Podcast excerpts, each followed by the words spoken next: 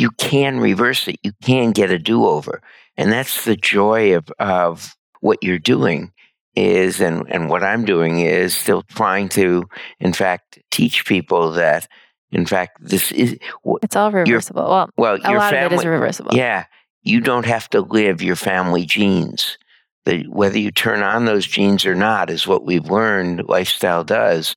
And you're living the lifestyle and you're, and it's, it's mm-hmm. wonderful that you're living the lifestyle that in fact is not having to follow a genetic pathway of disease. It's a lot of a lot of freedom for people once they realize that, I think.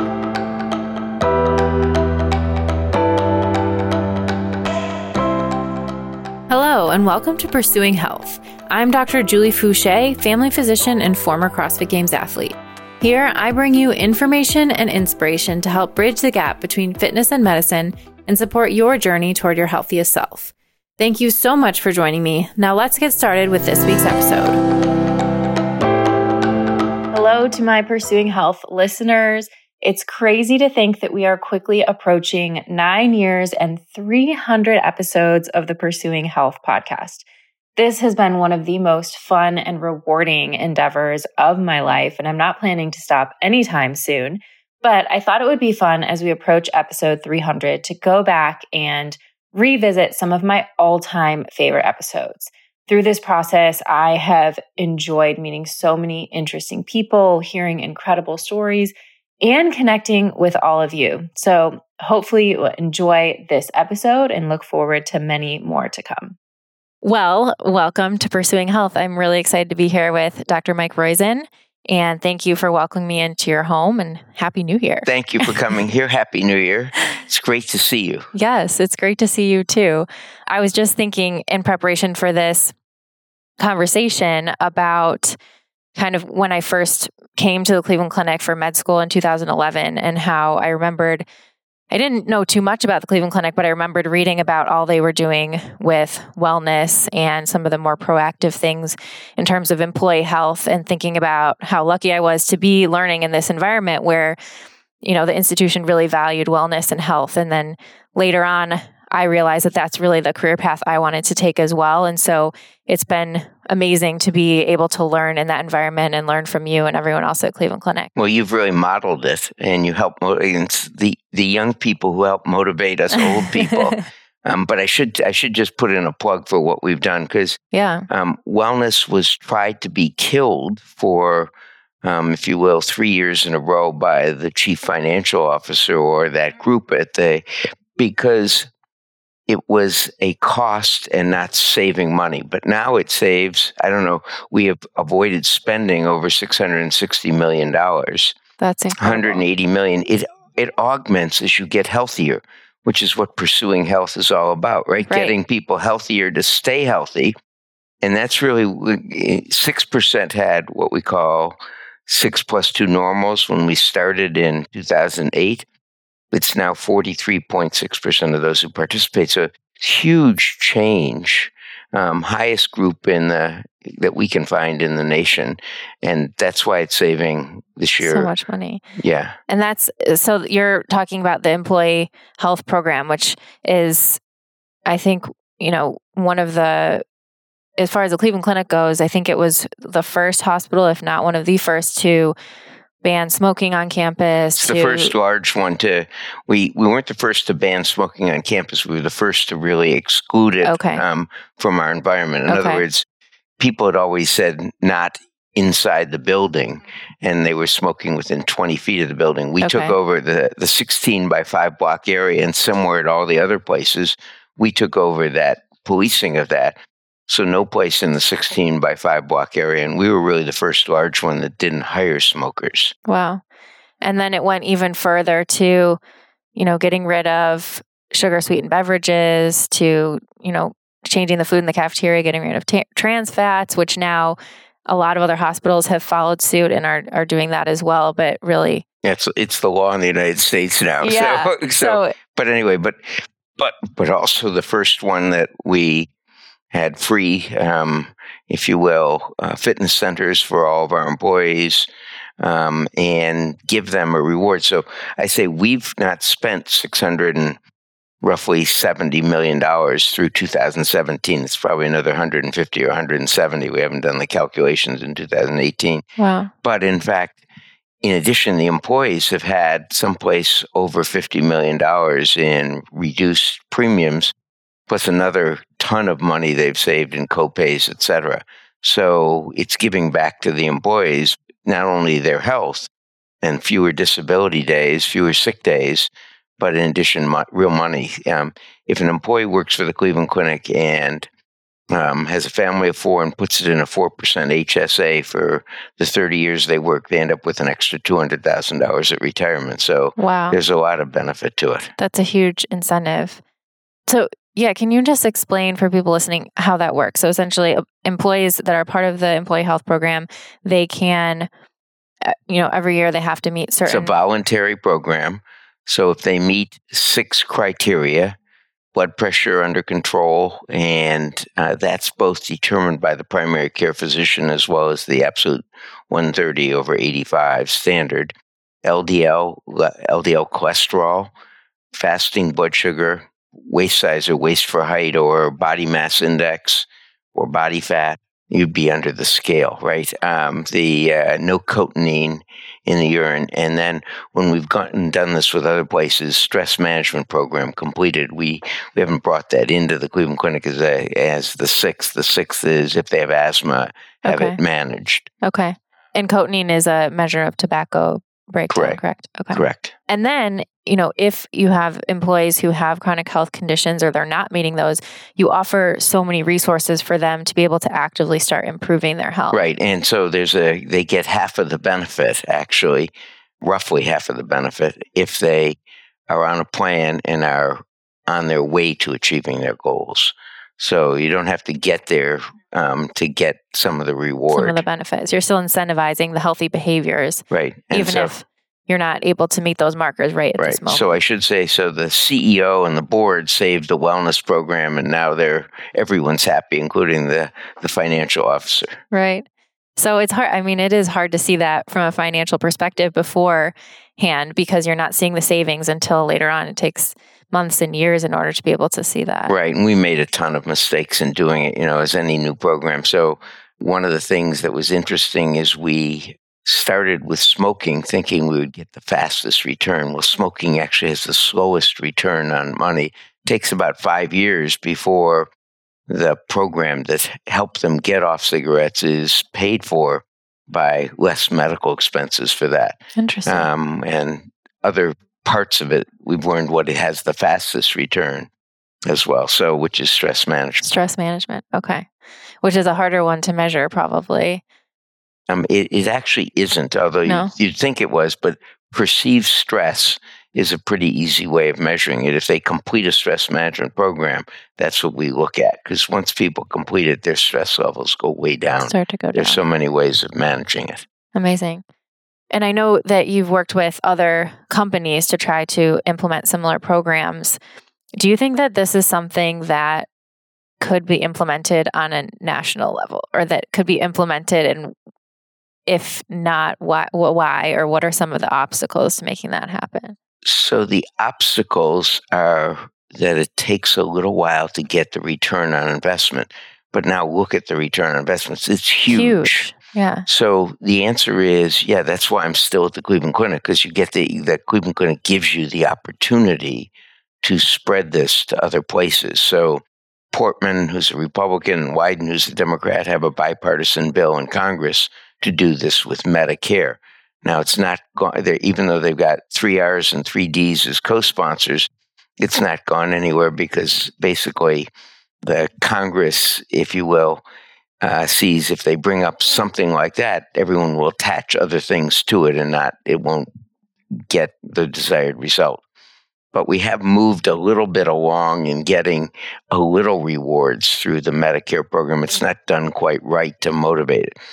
My guess is over the next several years, we'll get to do this in several states, such as the state of Ohio and maybe uh, the state of Illinois and some parts of Tennessee have already spoken to us about doing this. And if if we can get there and get there both the buy-in and and the buy-in of, of all of the contract parties, then we can really see if we can do this.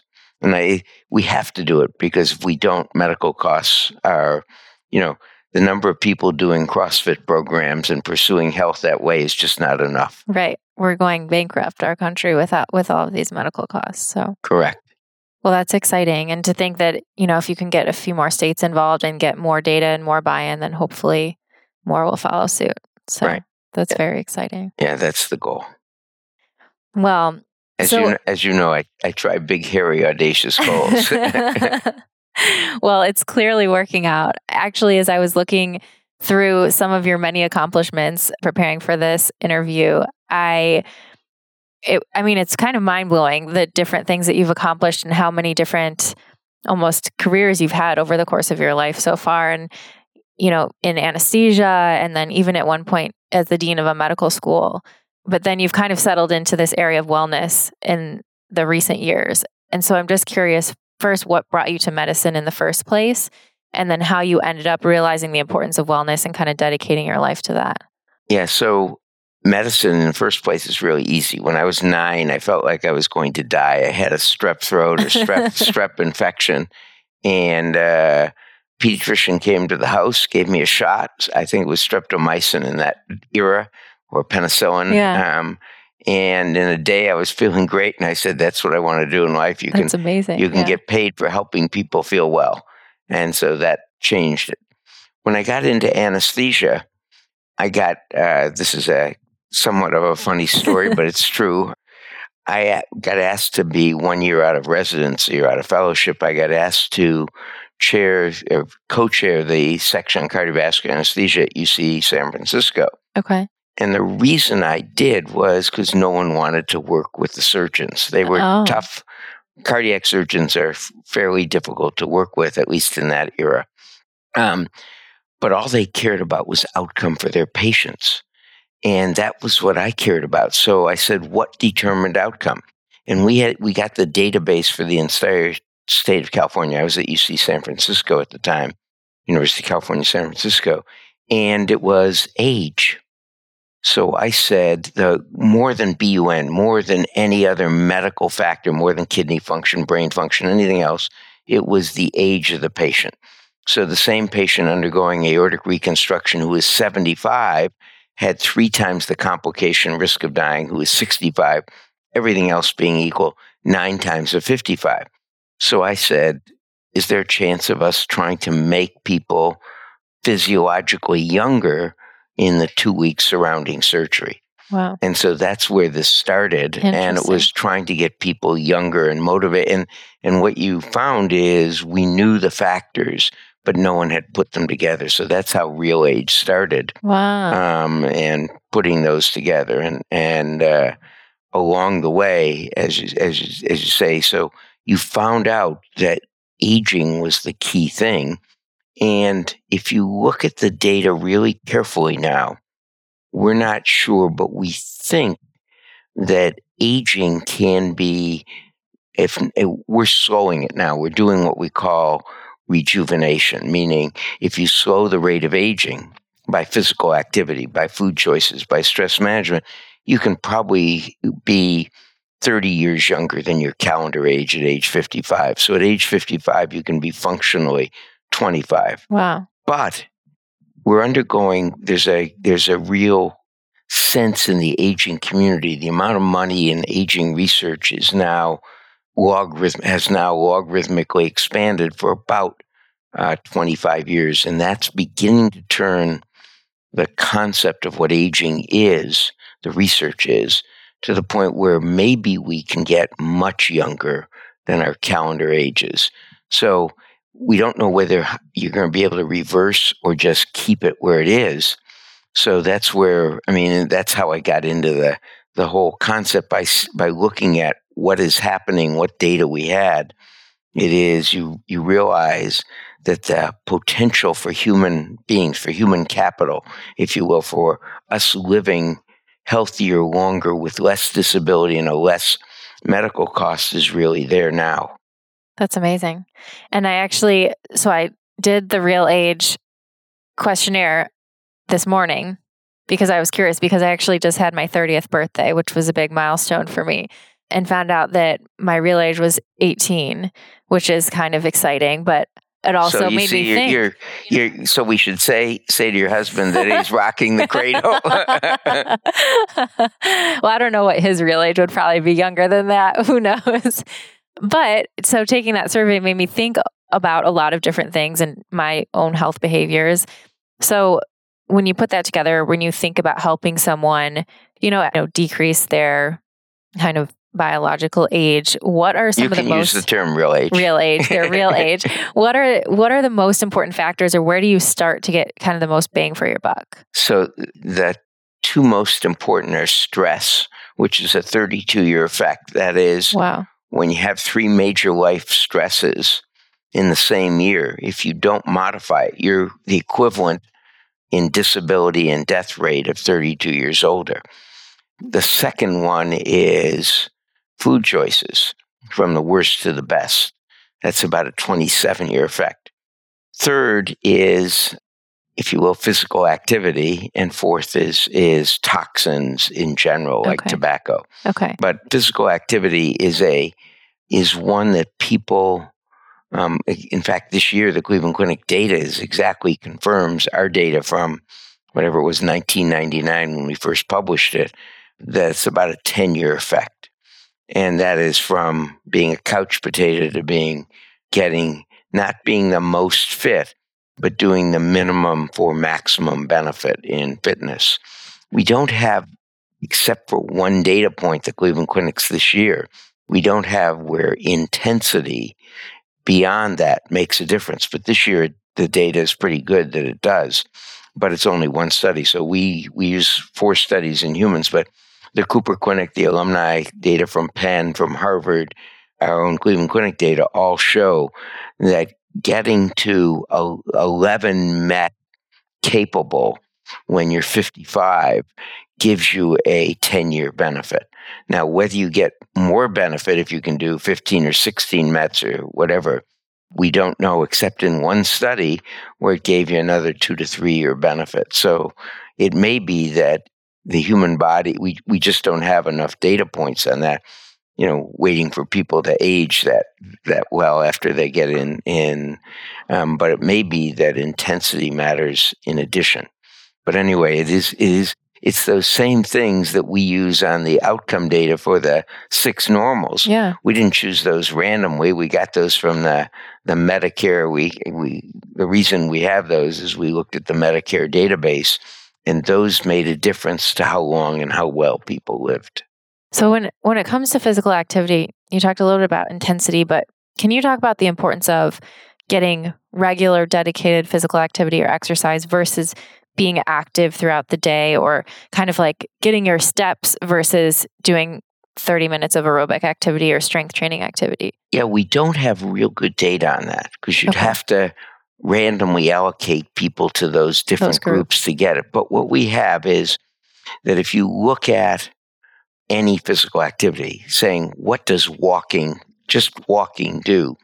10,000, and 10,000 isn't more than 20% than 8,000. It's much more than that. 10,000 breaks down insulin resistance. Conversely, 12,000 steps a day doesn't get you much more than 10,000 in general activity because it is 10,000 that breaks down, it changes metabolic functioning.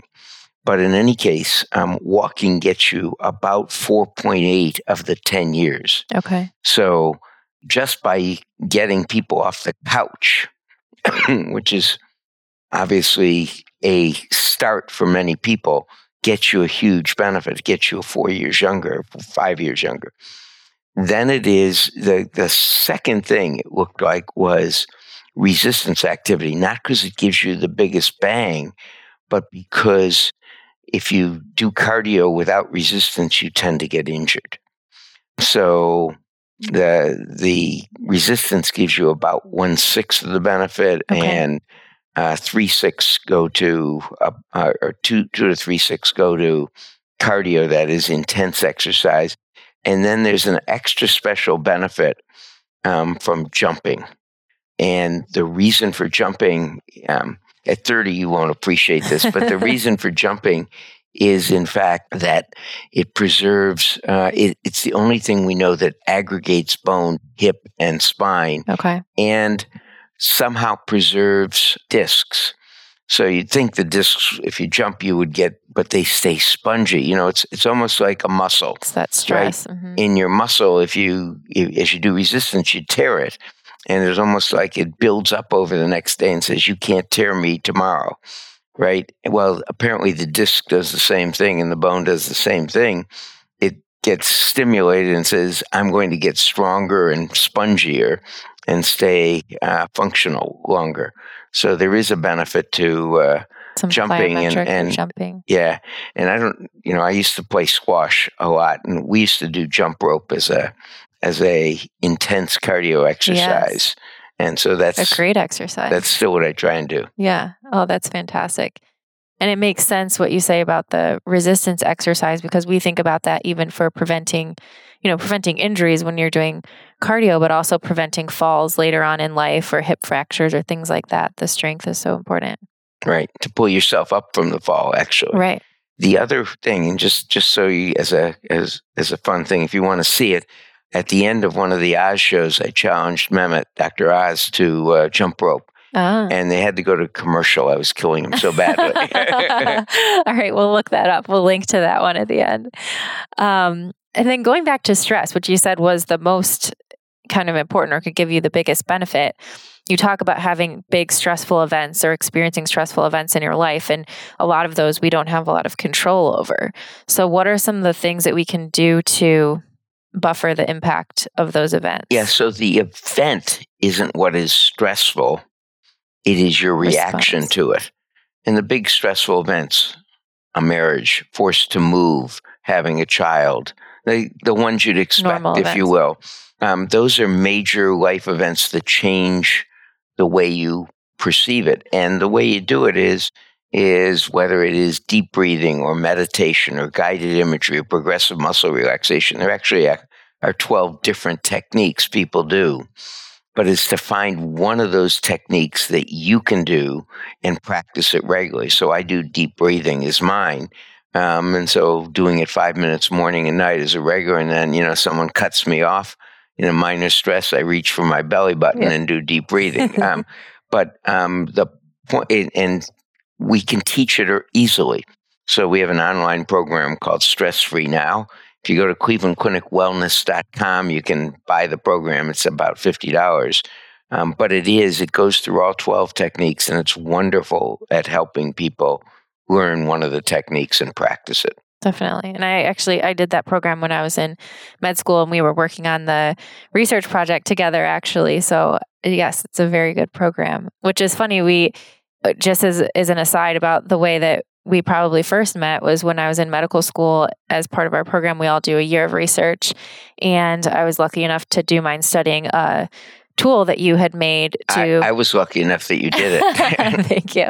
But um, trying to study how we could collect information about patients' wellness behaviors in primary care and then help to better direct them to the right resources in that primary care setting. And it was a very, a very interesting project and something that, you know, I'm still really interested in and trying to focus on how can we improve the delivery of primary care in order to focus on these more proactive behavioral interventions rather than the reactive prescribing of medications and, and those sorts of things. Yeah, so we, we are doing, and I don't know if you're practicing in an area that we've started this, but in the e coaching, I don't know if you've been. I don't think we have that in our um in our but, department yet. Yeah, in at are you, you're at the Cleveland Clinic. I am. I'm at I'm in Lakewood, um, yeah, so but we're in can, the residency program, so it's a little different. Yeah, so all you have to do is on Epic, go to eCoach. Okay just put in eCoach and Epic and, and primary care. Any oh. primary care patient can get it. Oh, okay. So I'll have to tell that is, to everyone in my program. It is in Lorain and Avon. So, okay.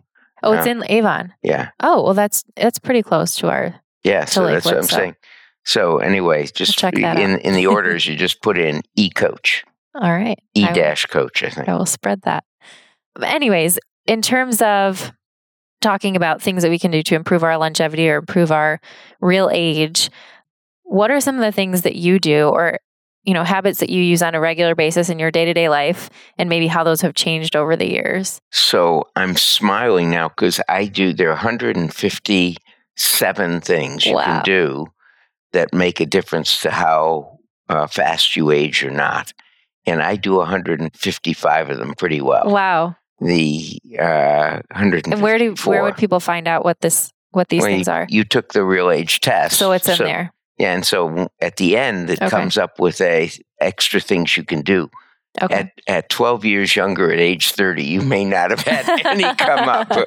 But, anyway, so there are 150, and so they come up and, and you can choose what you want to do or not do. Okay. And there's a list of all of those things. Okay. But the two I don't do perfectly are manage stress and sleep. Okay. But everything else I do pretty well. So I do do stress management. I do, and, and we'll we'll end we'll up get getting the Wen yeah. Lei in into the program, but it's not there yet. Yeah, I do. Uh, food choices are pretty darn good.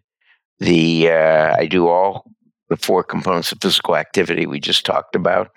I don't smoke. Um, those are the big ones. I do take all the the supplements and medications that have been shown to make a difference in your rate of aging. Um, so it, when it comes to it, I, I you know, my blood pressure. You know, I'm I'm knock, you're, well, knock you're, some wood. Well, tell people what is your I, I do, real age and your chronological age. So I'm I'm uh, 72 now, and I'm 52 real age. That's so incredible. About 20 years younger. I'm a little more than 20 years younger. That's amazing. So anyway, but yeah. So I want to I want to get into some more details about. So as far as your exercise routine, I know I've seen your treadmill desk before in your office, but and what if you else? go right above here, I I offer you have that one to at home too. well, it's not a treadmill. It's not. It's a regular treadmill. Okay. And, and there's a a Schwinn bike. Okay. And set of weights. There you um, go. And a rowing machine. And so those are things I, so I don't know if you know, I played competitive squash and captain the U.S. team in the wow. I did not know. I did not read that Pan American Games. Anyway, um, so the average um, five game squash match was 48 minutes. Okay. So I got in the habit of doing 48 minutes of cardio three okay. times a week, um, even when I'm not playing squash. So that's what I do. So Wednesday evening, Saturday and Sunday, I do those. And when I'm on, you know, today is a uh, a vacation day, and so every time I get a vacation day, I do it as well.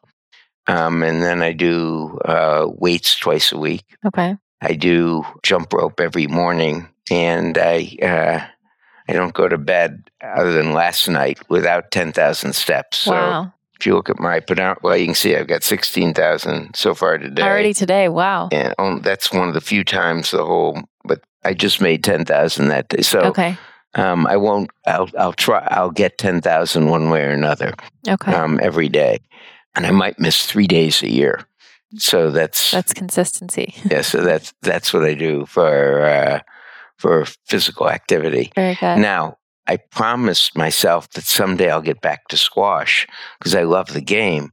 But if you're, eh, as you probably will experience, if you're a competitive athlete, if you are not train, do not have the time to train for it, you still try and do it competitively. Right. And it's it it it, it is your body says you're not ready right. for it. Right. I've, yes, I'm starting to experience that myself. Yes, definitely.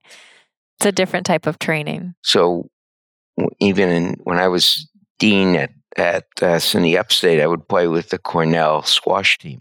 I was still good enough to compete with the number one and two guy, but unfortunately, I didn't have time to compete with. Right. You know, to keep in shape. So I'd come home after those matches on Saturday, Sunday. And my my wife would think I was a need need an ambulance to get me to the next. You know, you right. You uh, exhaust whatever muscle right. reserve you have and and you you, you need a few days to recover. Yes so that's, well, that's an interesting point though too and i think a lot of people listening can relate with the difference between short-term performance goals versus long-term health goals and how maybe you shifted.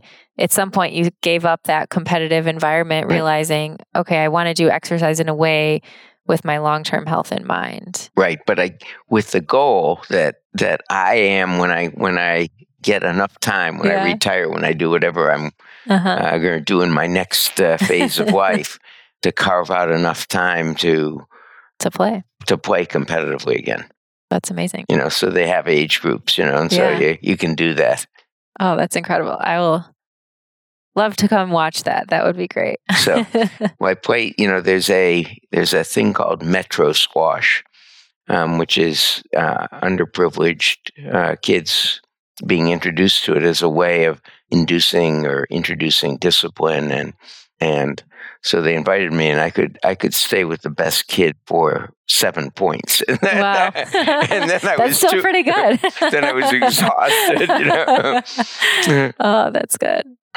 So you also mentioned, you know, stress is something that you could maybe do better at, but you do do some deep breathing. So what does that practice look like for you? So for me, it's just I I literally put my finger on my belly button, so you can do it. I, I I decided I had to do something that I could do with my eyes open because a lot of my stress is, um, and this started in California. If you if you live in San Francisco and drive in San Francisco, you need something for stress relief or the behavior of other. Yes, and so I would put my finger on my belly button and just take practice Deep deep, breathing. And sometimes I close my eyes and, and do it, but it's normally it's just breathing in through the nose and out through the mouth and, and but concentrating on how your finger is moving. Your finger should move away from your body. Most athletes will do that. So I would think most people who are listening to this podcast will do that. But that most diaphragmatic but- breathing. yeah, but most humans, most Don't. Americans don't do it now. We all do it when we're born, but we don't do it. So it's just practicing that. And so, but it is, it's focusing so much on breathing that you can't focus on anything else. And do you do that at other times of the day or just when you feel some No, I stress do coming it. on? I do it morning and evening Morning and as evening. a routine to Okay. Keep the practice up. Got it. Got it. but it. it's only five minutes. You know, it doesn't take Just very long. It's five minutes. but it's the consistency again that helps you build that muscle, right? I suppose, yeah. yes, it is that, that helps you build the practice so that you can pull it out when you need it. Right. You mentioned also taking some supplements and medications that have shown to improve longevity. Can you talk about what those are for Yeah, you? so there are, I call it eight plus four plus two plus one. So Okay. The reason uh, there are eight where there's enough data in humans that it makes a difference to longevity. At starting at certain times, there are four that are probable that have low risk. Okay. There are two where there's substantial risk, but there's probable benefit. And then there's uh, one coming along that we don't know how it will occur. Okay. But the FDA just approved, it's now a year and a half ago, the first studies on drugs with aging biomarkers. So, meaning it's the FDA is set up to look at gastrointestinal drugs and gastrointestinal disease and the modification of it with drugs. They've never been set up to look at something like aging Aging. Mm. because aging was never considered a disease Right. but maybe it is a change. And so they're studying uh, NADR and metformin are the two that are now under, if you will, IND in that area, at least as I understand it. But the, the things that have been shown is simple things. So a multivitamin morning and evening, half of one morning and half of one in the evening. And if you look at the 10 year data, which the, the headlines would show when you were in the beginning of medical school, throw away your vitamins, it's useful, Right. useless. But in the 20 year data, it showed a 25% reduction in cardiovascular disease and a 20% or 18% reduction in all cause cancer mortality. And is So- that better to split it up morning and evening or Yeah, because you you want to stay. benefit? You th- that's a theoretic better. We, Okay. No study has been done on it, and but the reason is because the water soluble ones you will you will urinate out in twelve to sixteen hours. You see that with a change in color in your Right. urine, so that's why it's it's probable. But in any case. The 20 year data is done by the same investigators who did the 10 year data, but it didn't get sensationalism because it was continue your multi, you know, it's not a very, not very exciting? good headline. Yeah. The second one is vitamin D3 eh, or D2, D3. It's to get it to a level of 50 to 80. The third is a is calcium and magnesium. The fourth is a baby aspirin morning and night. And that is a time thing. So you're still in the period where you do extreme sports, if you will. So you don't want to do it if you're still doing extreme sports because aspirin increases bleeding risk if you have an accident. And you don't want to do it probably before 45 in, in women or before 35 in men, uh, based on the benefit risk of heart disease, stroke, and cancer. But it does all three of those anyway, and then DHA is for your brain. It's so if you don't have salmon or ocean trout, 900 milligrams of DHA a day. I think that was either five or six. That sounds close, yeah. um, and then a probiotic and CoQ10, and the the CoQ10 and the and the statin are for people over the age of 50. So it's not no, it's for for those pursuing health when they hit fifty. and, and then and are then, those t- taken together the CoQ10 with the statin, or would you just take the CoQ10 matter. before? So the the point is that statins will reduce the blood level of coenzyme Q10, a key thing for energy. And where we looked at that, where we discovered that was actually an accident. We were, I had a bunch of executive health patients who would work out on a treadmill. And when you put them on a statin for the first time, yes. they couldn't do as much exercise afterwards. So if you added the CoQ10, they can return to their former level of extreme competitiveness. they it. were extreme, you know, I this was a group of patients I had who would say, "Can we if we keep doing exercise at a very intense level, not have the decrement in maximum heart rate as we get older?" And so there are seven of them still doing this and not showing much decrement. No place near the 220 minus calendar age that guys are supposed to see. They're not seeing any, they're seeing 220 minus calendar age divided by two or something. Minus their real age, maybe. yeah. So that's right. Um, so huh. they're they're seeing much less of a change. So okay. that was in that group of very what you would call crazy competitors. You know, they'd come out of their their exercise stress tests and yeah. lie to the next guy about how much they had done. So the next so guy would, would, feel like he had to stay on it for long, longer and more intense. oh wow, that's funny. Very good. Okay, then I want to start getting into nutrition, and I want to start talking about your new book, which is out now. It just came out today. Just came out. So, what to eat when? And for those who are watching, we'll just hold it up here. Thank you. But I want to talk about nutrition in general, but also, you know, what to eat, but also when to eat. So maybe we can talk about when first, since that's more of the topic of the book. But it's been, especially lately, there's been tons of of coverage about fasting, intermittent fasting, time restricted feeding, all of these fasting mimicking diets. Lots of people are experimenting with it in different ways, but you went through all the research and the recent data. And what did you find? Right. So the the data support strongly that we should be eating more of our calories early in the day, less later. So the the phrase is one of our phrases: "Eat when the sun is out." Okay. So if you went in the uh, in the dining room here, you yeah. would have seen I have a, a bunch of fake suns, a bunch oh, of model suns to keep the sun out. no, no, no. To go on the, it's actually to go on TV programs oh, okay. that we're going to go on. You know, okay. as, as a uh, prop, a prop, if you okay. will. So you want to eat when the sun is out, and if you need one of the things in in that lamp to eat with, you shouldn't be eating um, at that It's an time. easy way to think about it. So the the the data were accumulated over the last seven to 10 years in animals, but in the last two to three years. So, one of the studies is in Spanish women who were trying to lose weight, and they randomly allocated them since they have their biggest meal at lunch was to eat their biggest meal before 2 p.m. or after 3 p.m. And the group that ate before 2 p.m., same number of calories, lost 25% more weight um, lost it's fat as well. Significant. No, it's it's it, there were huge changes. The data from the Brigham and Women's uh, Metabolic Lab and how they get people to not see the outside, so they keep them in a room where they can't see the outside. Okay, they, they're each of their rooms. Yeah, they're allowed to do Netflix, but no time of day notices. Wow. So no TV. And they keep them there for 20 weeks. Wow. I mean, huge periods of time.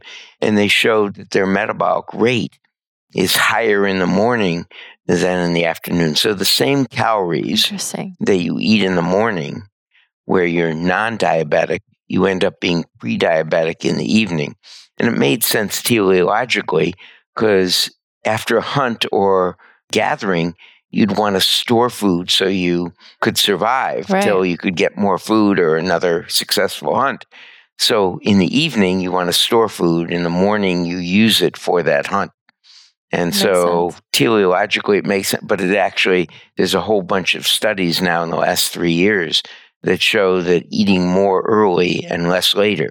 So another one of our things is eat dinner for breakfast. So you can cook in the evening when most of us have more time, but eat it in the morning. Eat it in the morning. So that's the the point. Now, the other thing that came out recently is the best time to exercise for losing blood pressure, for lowering blood pressure, is in the evening.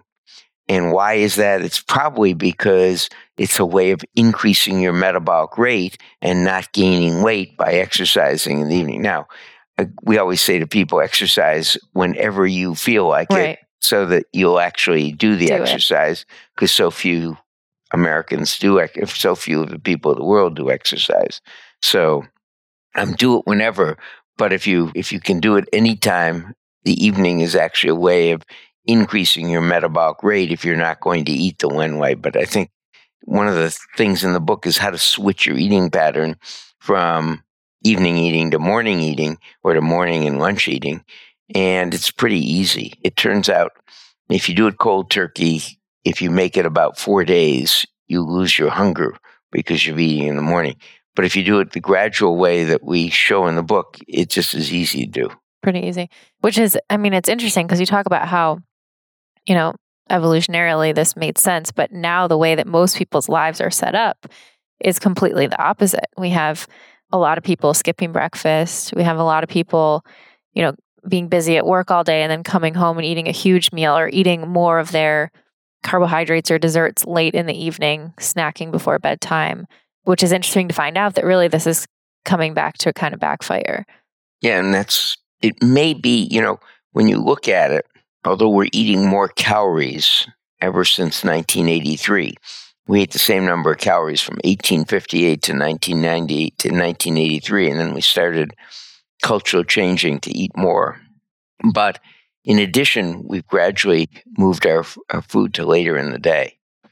And that later in the day is really a bad program. So not only now, I, have got to tell you something else about the book. So in the beginning of the book, we have the, the concept of what to eat when. That is, when is the best time to eat, as well as what to eat. And you probably know, I mean, it's it's healthy fats, avoid simple sugars, simple carbs, um, added sugars, and foods with saturated fat. The, avoiding the foods with saturated fat is to avoid the proteins that come with saturated fat, carnitine, lecithin, and choline.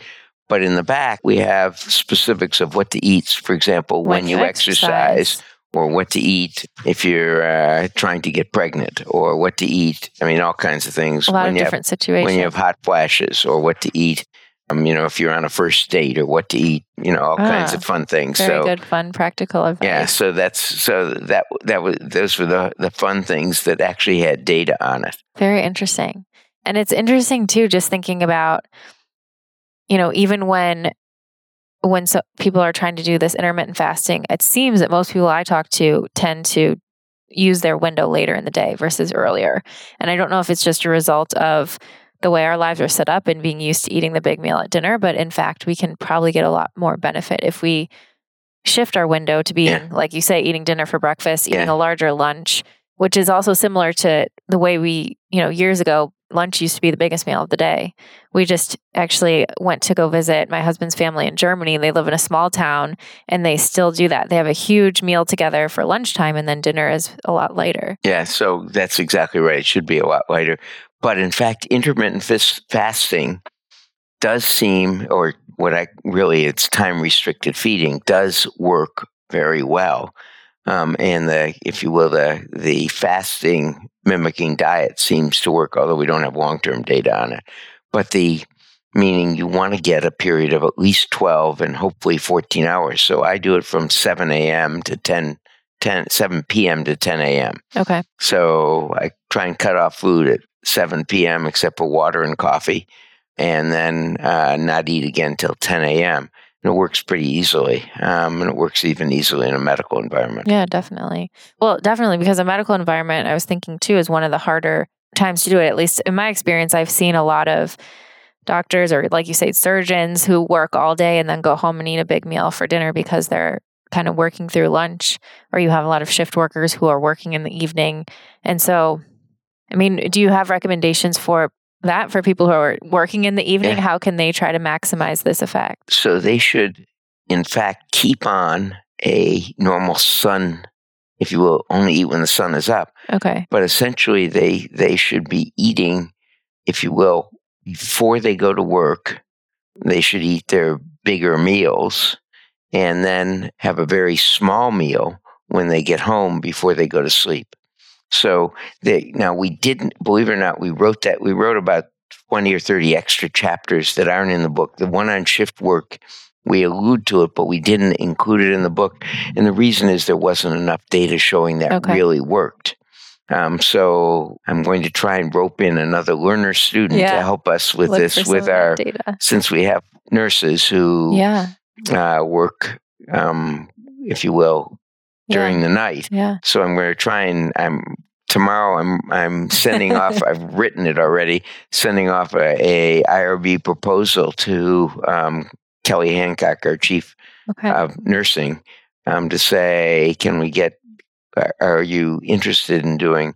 So we'll take four wards of night, four wards of nurses, and shift them to the one way of eating and four keep on the same schedule and see if we can, in fact, lower the the um, weight gain that and the diseases that um, shift workers have. I mean, it's a it's a real problem. It's a real problem, and it's something I I hope that people would be receptive to it. I think that's that's one of the biggest things that I overhear in the hospital in nursing units is nurses talking about whatever diet they're trying. I've heard a lot about lately about the intermittent fasting or about the ketogenic diet or various things that people are trying. So it would be interesting to see what kind of data you can find out. Right. Well, there we have to create the data, meaning right. we'll have to do the experiments right. with them because no one's done them. Right. You mentioned a little bit about what to eat. So if you're interested in joining in a new yeah, study, a new study, right? Very interesting. Yeah. So you talked a little bit about. So for those listening, Julie is great at both doing studies and doing data analysis on it. She did. So don't give so that, that joy that. up. right, right. I'm always looking for more research studies to do. it has been harder to do in residency, that's for sure, but but it's important to do. I think you need to do the study and have the data in order to be able to move forward. Right. You mentioned a little bit about what to eat. Can you give us an example of a day of your what you would eat in a typical day? Yeah, I mean, I I was worried that when you came here, you were going to say where are the salmon burgers because I talk about.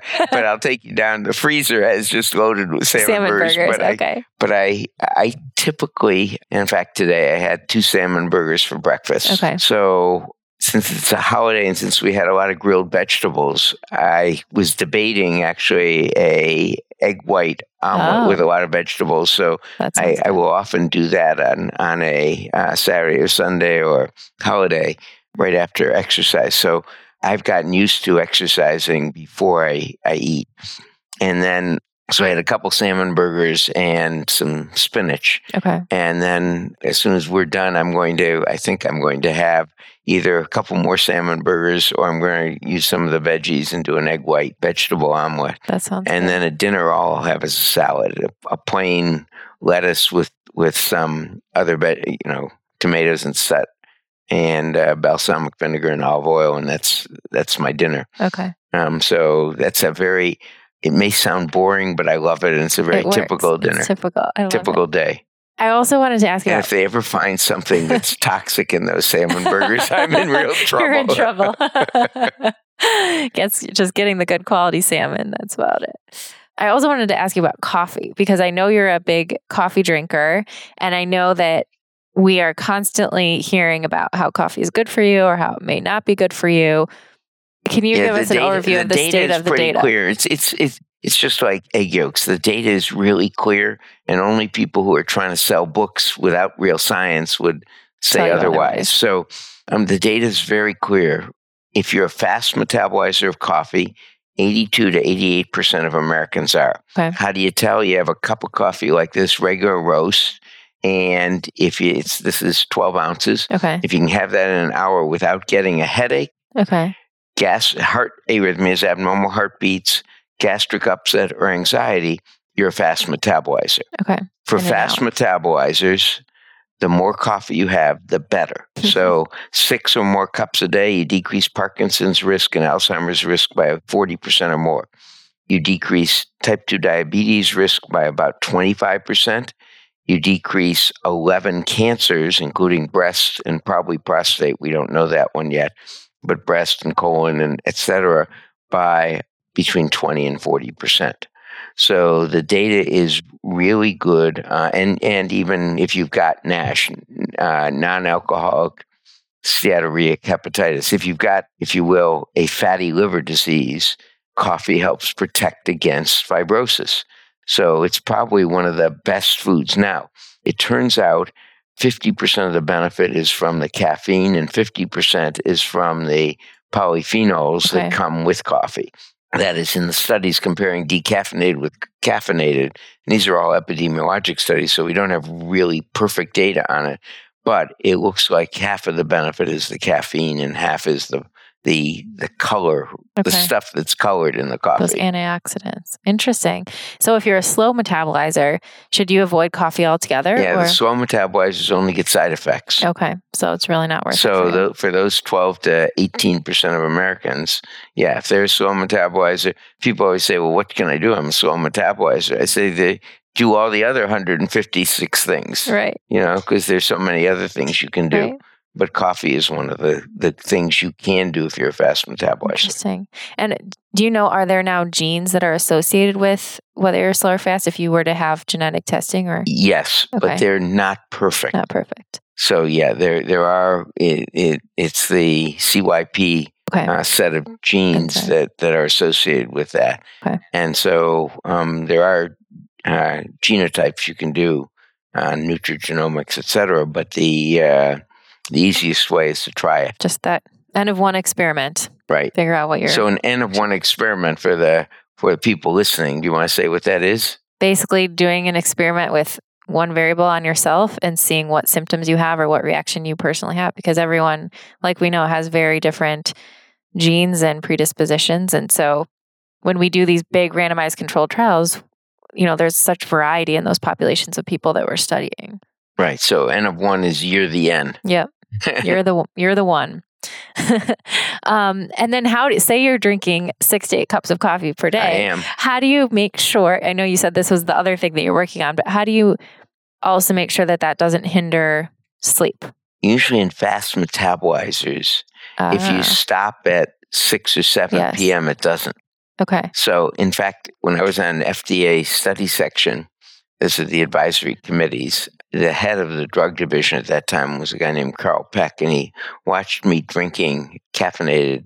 I was caffeinated beverages as well as coffee at that time. Okay. I've given up all beverages other than coffee now, coffee and water. And uh, he said, uh, "You must have to get up at night to keep your level to get another caffeinated drink to keep your level stable." Stable. he was a he was into pharmacokinetics okay. and and, and yeah. that and it was true. Yeah. I would have to get up in the when I got up in the wow. middle of the night. I would have to have uh, some caffeine to, to be able to stay asleep. so wow. if so, I don't know that that's. I, I usually stop around uh, seven or eight p.m. now. Okay. Okay. Good. Well, I usually finish with three questions. We've kind of already touched on some of these, but I'd love to get your your answers, maybe kind of to summarize and wrap up. So, the first one is the three top three things that you do on a regular basis that have the biggest positive impact on your health. Um, I'm going to ask you these too, because okay. people are probably interested. I've answered these before, but I don't know if I remember my answer, so they may have changed. so the best thing I did was choose my mate. So I've been married 46 years, and wow. so having a supportive mate and um, having that relationship and someone to fall back on is incredibly important. So that was number one and 10 times more important than everything else, probably. The second is I live, if you will, as close to the way I teach other yeah. people too. So I do stress management daily. I do physical exertion, um, or at least stairs and walking daily and jumping. And uh, I avoid toxins. So, and probably the third thing is I'm lucky enough to have a passion in life. You know, in other words, you probably can tell that getting people to change behavior to be healthier um, is a passion for me. And so I wouldn't still be working if it weren't for having that passion. So I think that's an important component. Okay, that. Your turn. My turn. Oh, wow. Now I have to, I don't know. I want to just use yours. I will say the mate or the people that you surround yourself with. I think that, that for me is incredibly important. And I would say we've only been married for three years, but I think I chose a very good mate as well. And then just trying to build those relationships and spend time with my family that those because at the end of the day those are kind of the most important things and that's why you know why we want to help people be healthier and why we want to live longer is so that we can spend more time with our loved ones so i would i would agree with that i would also say that the sense of purpose for me has been very very important and it's something i've only been beginning to discover and has evolved over the past few years obviously I am just starting out in my career, but that sense of purpose or feeling like you have a bigger purpose here in the world. For me, I have a strong faith. So connecting that with my faith is very important to me. Um, and then the third, to try to roll all these things in one, um, I think that in the past, I think when I answered this before, I said CrossFit because to me, CrossFit involves functional movements, regular activity. It involves eating basically real food, not eating processed foods or sugar, and it involves community, um, which again is, I think, very important to me. So I guess I can try and roll some of those things into one, but it's hard to pick just three. no, it, it is. No, you live you you live a life of of purpose. So that's correct. I mean, it, it seems that way to that that to me you live it. That's what I so. try. That's what I try to do, but we're all constantly working and evolving. The next question is one thing, which you kind of already answered this, one thing that you know would have a big impact on your health, but you struggle to implement. So you had mentioned stress and sleep. Can you elaborate on that yeah. a little bit more? Well, it's it is when you're taking on a big, hairy, audacious project that people there are a lot of things you have to move to get those done. And sometimes you can't. So, for example, in our project, I couldn't get uh, that implemented totally, even though I strongly believed in it. And you have to, if you will, push and keep pushing. So I think the stress is part of that uh, passion of changing things. And sleep is one where I used to love to stay up and watch the uh, Daily Show, the comedy of the of the Daily Show. Yeah. So now I have now I play it the next day. so I now I now try and go to bed an hour earlier. Okay. Because I, I my wake up time is the same every day, right. so I try and go to bed an, an hour earlier hour to try and get that extra sleep. So I'm pretty much uh, succeeded in in doing that thanks to uh, the apps playing playing the daily now that we can watch TV the anytime. daily show the next day.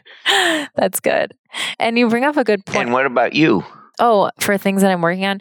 For me now it's definitely stress management. That's something that I'm really trying to work on. I do a pretty good job with sleep because I I just find I don't function well when I don't get enough sleep, but I've done some mindfulness and meditation practices. Right now I'm doing a more of like a biofeedback where basically you're kind of watching your heart rate and trying to keep your heart rate in coherence as you're doing deep breathing exercises. I find that it's a little bit more objective and it it's something that I've been enjoying lately.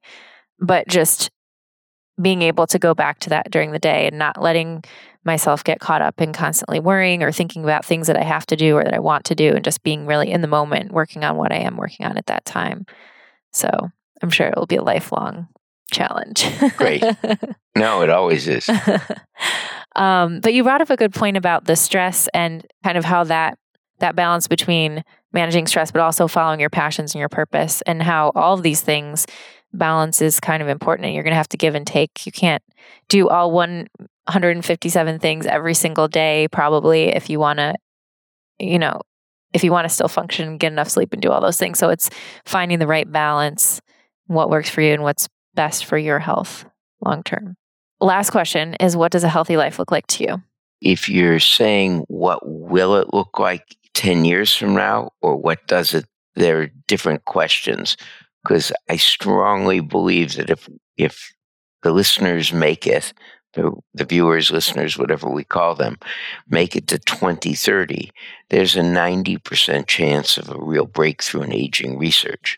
So I think it's going to be different. Interesting. You know, if you look at medicine, and you were in, in 1940, you would have never thought that blood pressure wasn't a major issue in killing people. You would have never thought we would have had coronary artery stents or we would have had known a lot about the exercise, food, and even medications to prevent that. So I really believe we're on this exponential cusp in, in aging. So what it looks like today is trying to do as many of those things that make your real age younger.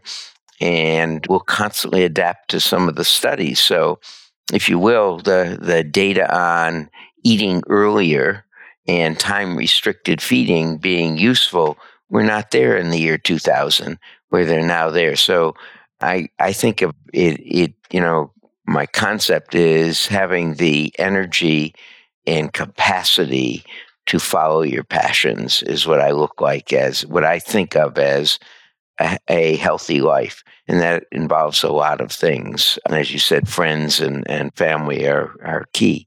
But there's also, I think in 10, in 10 years, we don't know whether you're going to just be able to really stop the aging process or slow it dramatically, or whether you're going to be able to reverse it. So I think it's going to be what what a healthy life uh, looks like in ten years may be very different from what it looks like now. Oh, that's exciting! It will be. So it'll be very exciting to see. Well, hopefully, we'll. I'll be on your podcast in ten, 10 years. years, and we'll be talking about it. Right. I love it. I love it. I would agree. So my, I always think about a healthy life as being able to carry out or do what you were put on this earth to do without your health being a hindrance or without having to worry about your health or your ability to function.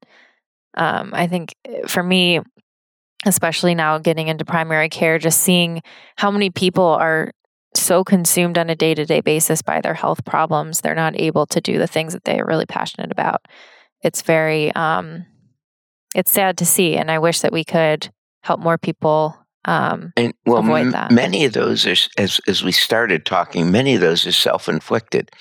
At the Cleveland Clinic, as I said, we've taken we've gone from six percent having six normals to forty three point I think it's forty three point nine percent or so.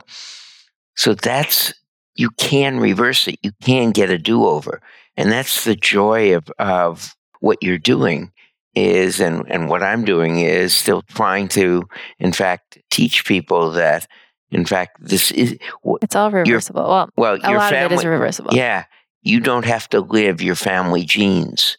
The, whether you turn on those genes or not is what we've learned. Lifestyle does, and you're living the lifestyle, and you're and it's, it's mm-hmm. wonderful that you're living the lifestyle that, in fact, is not having to follow a genetic pathway of disease. It's a lot of a lot of freedom for people once they realize that. I think.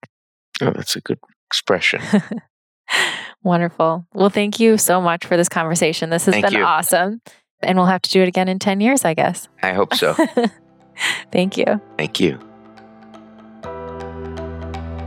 Thanks so much for tuning in. If you enjoy listening to the podcast, please consider subscribing and giving it a five star rating on iTunes. It really does help to get the word out to more people.